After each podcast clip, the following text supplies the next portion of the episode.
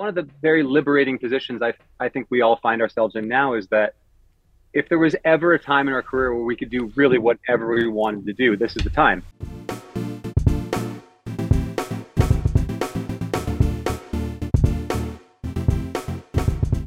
Hey guys, James Wilson-Taylor here for Rock Sound. Now, Death Cab for Cutie are back with a brand new album. You've heard a couple of singles already. I'm delighted to say that on the line right now, we have Ben to tell us all about it. How are you, Ben? I'm good. How are you, man? Not too bad, not too bad. Where do I find you today? It sounds like you were somewhere very glamorous, you were just saying off of mic there. I don't know if glamorous is the right word, but I'm in Chamonix, France. My wife and I are here for a vacation, and I'm sticking around for a week, hanging out with some friends and running up in these insane mountains. Just absolutely gorgeous here. Yeah, gorgeous, gorgeous way to end your summer right there. Absolutely. And, you know, what an exciting time to talk to you, man. We appreciate you taking the time on this because obviously new music's kind of imminent. Like I say, we've already heard some of it. I guess a good place to start with this is really, when did these ideas start coming together for you? You know, I know when the couple of years stopped and touring stopped and everything, a lot of artists kind of decided, I don't want to write anything right now. I just want to clear my head. What was that process like for you? When did these ideas kind of start to formulate? You know, I usually start writing for a new record in the, you know, months after the previous one comes out. I kind of feel like I have this, after we finish a record, I have kind of like a creative empty nest syndrome. And then I need to kind of clear the decks of whatever music is kind of waiting to come out before I can start working. So, you know, I started working on music before the pandemic, but it was really when things kind of hit and we were all kind of resigned to our homes that I feel like I really started getting down to work. I think for the first month or so, when we thought we would be in our homes for like 2 weeks or something, I was nervous and really what's going on. But then once we realized we're going to be here for a while, I kind of started really getting to work. Yeah, no, smart move. And you know what, great results, I gotta say. Really been enjoying the singles so far. I want to touch on a few of them, mainly with the Roman Candles, which of course was kind of the kickoff launch kind of moment for it. Great music video for that as well. Really, really cool idea there. But tell me a little bit about where that one kind of came to be. It feels like a real kind of that sort of quintessential sound you guys are known for. It seems like a real signature track, that one.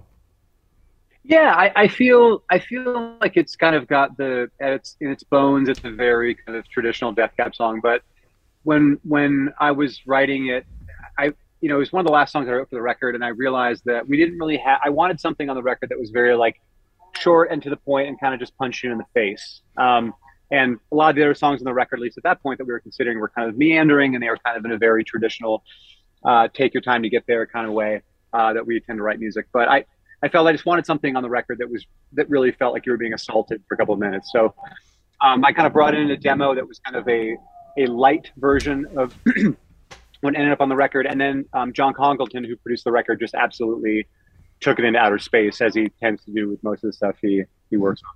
Yeah, no, it worked really, really nicely. Like I say, what a kind of great video to go with it. And like powerful, I think is the phrase. I think that one particularly is going to sound very, very good during the live set. Makes a lot of sense. And then kind of jumping forward, the most recent cut we've heard is obviously Foxglove through the kick cut. And I've heard you say kind of elsewhere that actually felt like maybe one of the more personal moments on the record for you. Just want you to expand on that a little bit. You know, what was it about that idea, that lyric that kind of made you want to open up the most, I guess, in terms of the wider record? I guess usually when I'm writing songs, I've got a very clear picture of who the subject of the song is, whether it's somebody that I know or it's an amalgamation of people that I'm kind of writing about or to. And with Foxglove, I just had this kind of series of images of somebody. It was like I could see the frame of a person, but I couldn't really see the face. It was kind of a faceless person I was writing about. And I just kind of followed that path throughout the song. And it was only really after the song was finished that I realized that I was kind of both the narrator and the protagonist of the song. And, you know, I think it would take probably the whole time we have to kind of talk about what the song means to me. But I think at the end of the day, it was a very unusual experience for me creatively to find myself realizing that a song was about me after it was already done. Usually if I'm writing about myself or my own experiences, those things are fairly obvious while I'm writing about them. But in this particular case, it was only after the fact, that when the song was done, and that was kind of, it took me aback a bit that I could be so ignorant of my own participation in the song, if that makes any sense. No, that definitely makes sense. It's interesting. It feels like you're always been in kind of a reflective mood in a way, and I guess that's going to come when it's, you know, I mean, we're I think at the point or past the point now of like 25 years as a band, effectively, you know, a quarter of a century doing something. It's natural you're going to look back and kind of see what's worked in that time. Did you find that process in the album at all? Did you feel like you were kind of looking back and seeing how far you've come, I suppose, when thinking about newer music and where to go next? I think with every record, there's certainly a couple songs where I feel like I'm overtly looking backwards. I think Rand McNally is a song that I kind of wrote kind of about the early days of the band and kind of to and about people who had been in the band or friends of ours that we had toured with or whatever it might be, and kind of making the statement to them that, you know, I wouldn't let the light fade. Like, I would kind of take this responsibility and this honor that I have, and still being able to do this, still being able to do music for a living 25 years later, I take that very seriously. And I think even more so than probably when I was younger and the band was relatively new, I very much recognize at this point in my career and my life how fortunate I am to do this at all, but certainly to do it for a living and to do it at the level that we've been able to do it. So it's not that there's ever been a record that I've written or that we've been working on that I've been like, oh, that's fine, that's good enough. I'm always trying to do my best. But I think the longer this band exists, the more kind of focused I feel I am on making sure that we're trying to do the best work we possibly can, rather than something that might just be like, oh, that'll do. Because I don't want to waste anybody's time, certainly. And you know, for a band that's been around as long as we have and has made some records that people have really connected with, I'm not particularly interested in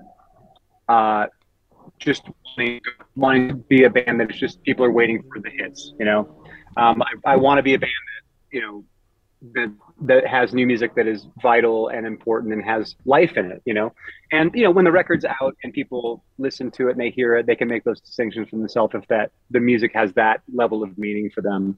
But you know, it's important to I think it's an important distinction to say that, you know, we are trying to continue to make the best music we possibly can, that we're trying to do things that are new for the band and not just kind of settle into mid-tempo acoustic numbers or whatever, you know.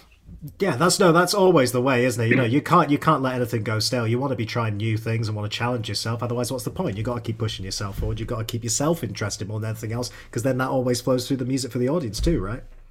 Well, yes, and one of the very liberating positions I think we all find ourselves in now is that if there was ever a time in our career where we could do really whatever we wanted to do, this is the time. Because, you know, at this point in our career, I don't think we're at like every record that we put out at 25 years in is going to be the make or break record for the rest of our career, right? So you can either take that, you can either throw your hands up and take it, not so much personally, but you can kind of see it as like a detriment to where you are in your career, or you can take it as a very liberating position and say like, look, let's have a spoken word piece on this record. There's something we would never do before. Why the fuck can't we do it now? We can do whatever we want.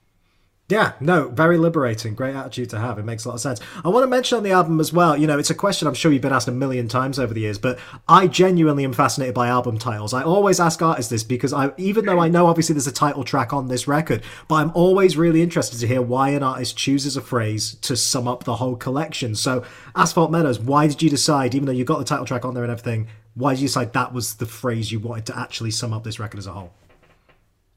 I think we really liked, you know, the imagery that those two words kind of brought up in our minds when we said them together. You know, I think for me, the title, while also is the name of a song on the record and kind of is a part of a lyric, for me, when one thinks of a meadow, I think of a very tranquil, beautiful place. And, you know, as we, as human beings have kind of, conquered nature, so to speak, over the course of, you know, our existence on this planet, we've come to also see cities as beautiful, right? We've come to see urban landscapes as beautiful. And certainly when you see New York City or London or whatever from an airplane, you know, you look down on it and you're, oh, that's so beautiful. Look at that city. It's so amazing. The same way that you would look, you know, at a meadow and be like, what a beautiful kind of setting. But if, you know, but as you peel back the grass and you see all the bugs and things and the detritus and everything underneath it, the further you look into it, the less majestic it ends up seeming and the more conflicted landscape is. And I feel that way for cities. You know, they look beautiful from a distance, but the further you kind of get into them, they become conflicted and a little bit more dark and real. And so I really like those two words together. You know, it was kind of those two words that I kind of just sang while I was writing that song, and they just kind of felt really good to me. And I felt they kind of worked very nice metaphorically as a title for the album. Yeah, no, I think it definitely fits well. Like you say, it's a very evocative image, isn't it? The beauty of a city, and especially when, you know, the last couple of years, not that I want to dwell on it so much, but when you see those images of them completely empty, it sort of takes on this whole new meaning in a really kind of interesting way. I do want to kind of look back a little bit with you, because you guys have been keeping busy over the last couple of years, yourself in particular. I want to mention the Covers EP, of course, first of all, that was a little bit of a way back now, the Georgia EP. But I would love to hear just why you chose that very different selection of songs. It was a really nice mix in there. What was it about those particular tracks that appealed to you and made you want to take on your own kind of version of it? Well, we had done that EP as a fundraiser on Bandcamp for the runoff elections in the state of Georgia here in the States. And we have often kind of worked with certain organizations and tried to do fundraising and voter drives and things here in the States. And I think that our main our main kind of cause from the very beginning of this band has been voter registration and voter rights. We feel that in America, I might not like the results of an election, but if the overwhelming majority of people are able to vote, who are registered to vote, are able to cast their vote, and democracy is able to work, then I can come to peace with the results, whether or not they're for the candidate that I particularly supporting. And in this particular case, we wanted to kind of do something unique that would raise money for Fair Fight, which is an organization in Georgia that specifically was working with the campaigns in Georgia. So we figured, like, let's just kind of go through our Rolodex of some of our favorite songs that are artists from the state of Georgia, or who particularly came to prominence in the state of Georgia. There were some people who were online who were very upset that we had chosen a Neutral Milk Hotel song, because he is actually from Louisiana, and people were like, he's actually from Ruston, Louisiana, he's not from Athens. Like, I mean, come on, dude, they were an Athens band, like, they were Elephant Six. I mean, lighten up. So we kind of felt, we kind of just powwowed. We did the whole EP in less than 2 weeks, and we did it all remotely from our home studio. So we just were like, let's pick some songs, let's do this. This was an idea that I had. And like, let's just knock it out quick. And because we're all in our homes, of course, and we can't really leave, we're like, yes, I want something on a deadline. I want something that I have to do right now, versus waiting on going into a proper recording studio to make a record whenever we might get a chance to do that. Here's something else I wanted to mention, from the last couple of years, actually. It's that connection that you guys have always had, a long kind of pop culture connection with, of course, the OC, which, you were obviously a big reference point in that show. I don't know if you've noticed this, but maybe it's just in the UK, that show became a bit of a streaming thing for a new generation. Like, my younger brother's generation discovered that for the first time during lockdown, because it was more freely available. And then, of course, they were suddenly looking up all the soundtracks. You guys obviously are a very, very prominent part of that. I don't know. I just found it really interesting to see that this particular younger generation that's maybe like early 20s, late teens, kind of younger generation, suddenly discovering the band in this way again, like people my age did the first time in a lot of ways. I don't know. It just feels like that connection never really goes away. Is that something you kind of notice at all? You were the first person to tell me that. That would make sense, right? I mean, there are, it's been pretty wild to see the power within pop culture that, streaming has now. And kind of the most obvious example is that Running Up That Hill by Kate Bush is like a #1 song in America now, which is one of my favorite songs of all time. So, I hadn't watched Stranger Things until that had happened, and I was like, why is everybody talking about this song? I was like, oh, I get it now. So you're the first person to tell me that. I guess that would make sense, right? I mean, I don't think the OC has been streaming. It's not on any of the major platforms that I'm aware of, like Netflix or whatever, here yet. But yeah, that's been a phenomenon here with like the show Friends. A lot of Gen Z are into the show Friends now here. So. Yeah, I mean, at the time, that was, I've noticed as we've traveled around the world, we were fairly established in America when the OC came out. And it, of course, you know, there were a lot of things happening in the culture at that time, and indie rock as like a genre kind of broke in 2003, 2004 in a way that it had never done before due to a number of factors. But as we traveled around the world, you know, certainly in the wake of the OC, it was very interesting that we would get to a country and that's all they'd want to talk about. And we were like, well, what is going on here? It's like, oh, well, the show beat us there, right? The show was there before we were, or, you know, we maybe had some people knew our band in France, but the show was being syndicated there. So people were watching the show and finding out about the band that way. So it was really interesting to kind of see places around the world where this very odd confluence of pop culture things was the people's first introduction to our band. And, you know, I at the time, I think I was a little bit skittish about it because, you know, we were concerned that all the momentum that we had kind of built and all the work we had done was being usurped by a network television show, and that, you know, we were losing kind of whatever modicum of cred we had at that time. But, you know, as the years went on and, you know, the effect of the show kind of became just kind of one of many chapters in the band's history. It's something that I fully embrace now, and I'm glad that it happened. And, you know, I really believe that there's no wrong way to find out about music. If a 19-year-old kid is listening to Kate Bush now because of Stranger Things, man, I'm all for it, you know? Yeah, I absolutely love the way those things can come back and songs can just kind of pop up again after so many years. It's just a really, really nice thing and a good way for new music discovery.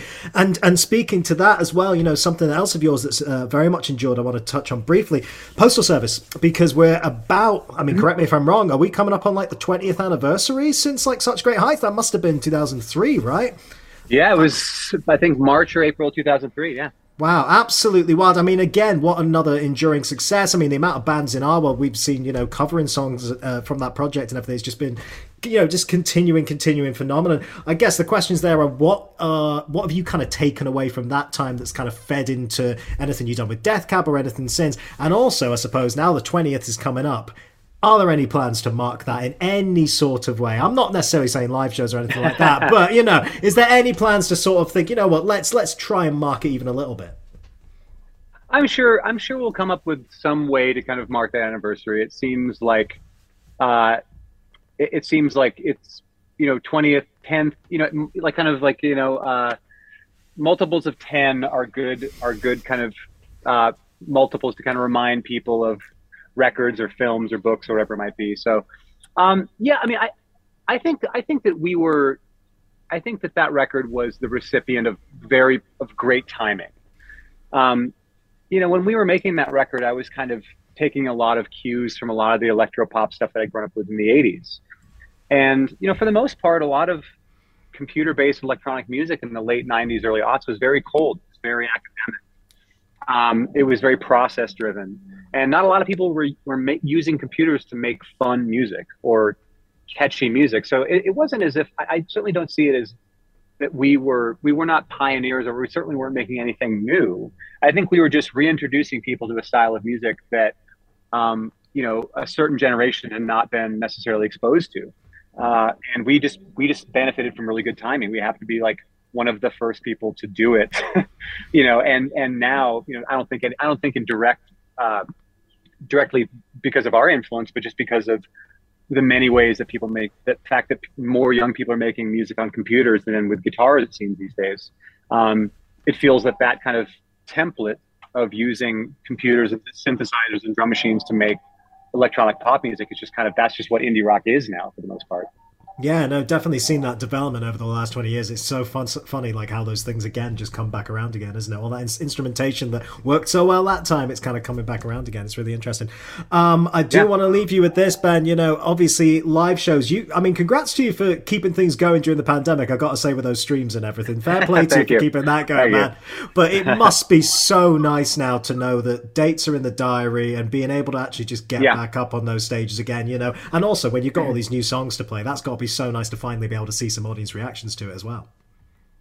It's been wonderful. I mean, we did some shows last September, and we've done some shows in the spring and here in the summer. And I think at some point in the depths of the pandemic, I remember having a conversation with Nick, our bass player, and saying something along the lines of, you know, I'm never going to complain about a Sunday show in fill in the blank, you know, weird market or town somewhere in the world ever again. I'm going to feel so fortunate that we're even able to do it, because having it taken away from us for almost 2 years was devastating. I don't think any of us realized how important it was in our lives. And I think for a lot of music fans, myself included, you know, how much we all kind of leaned on live music as a place to kind of establish community, define community. So, you know, I did a 1 year anniversary of the live from home shows, from the first anniversary of the first one. And I think I might've said something like, you know, I really hope I don't have to do this again. You know, I mean, I enjoyed doing them. They provided me a lot of solace, as it seems they did other people who were watching them, and a sense of normalcy and a routine.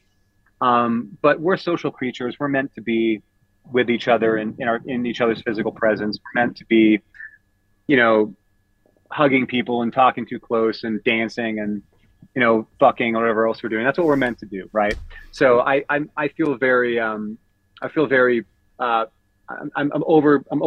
that we're getting back to a sense of normalcy. You know, this virus will probably be around in some capacity for the rest of our lives, but, you know, we have vaccines, and we have a lot of ways to kind of mitigate symptoms. We have antivirals, and I think that especially young people just need to get out and enjoy their lives. They're young, man. Like, go out and have fun.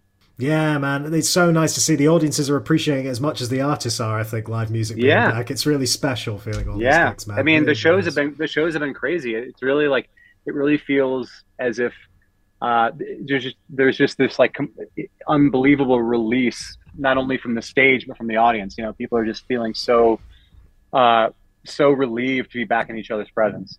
Yeah, really, really nice to see it all back, man. It really is. Well, in the meantime, man, congrats on this record, and, you know, best of luck with all the touring and everything. We'll look forward to seeing you in the UK whenever that is, and yeah, enjoy your holiday, and take care of yourself. I'm sure we'll catch up soon. All right, sounds good. I'll see you soon.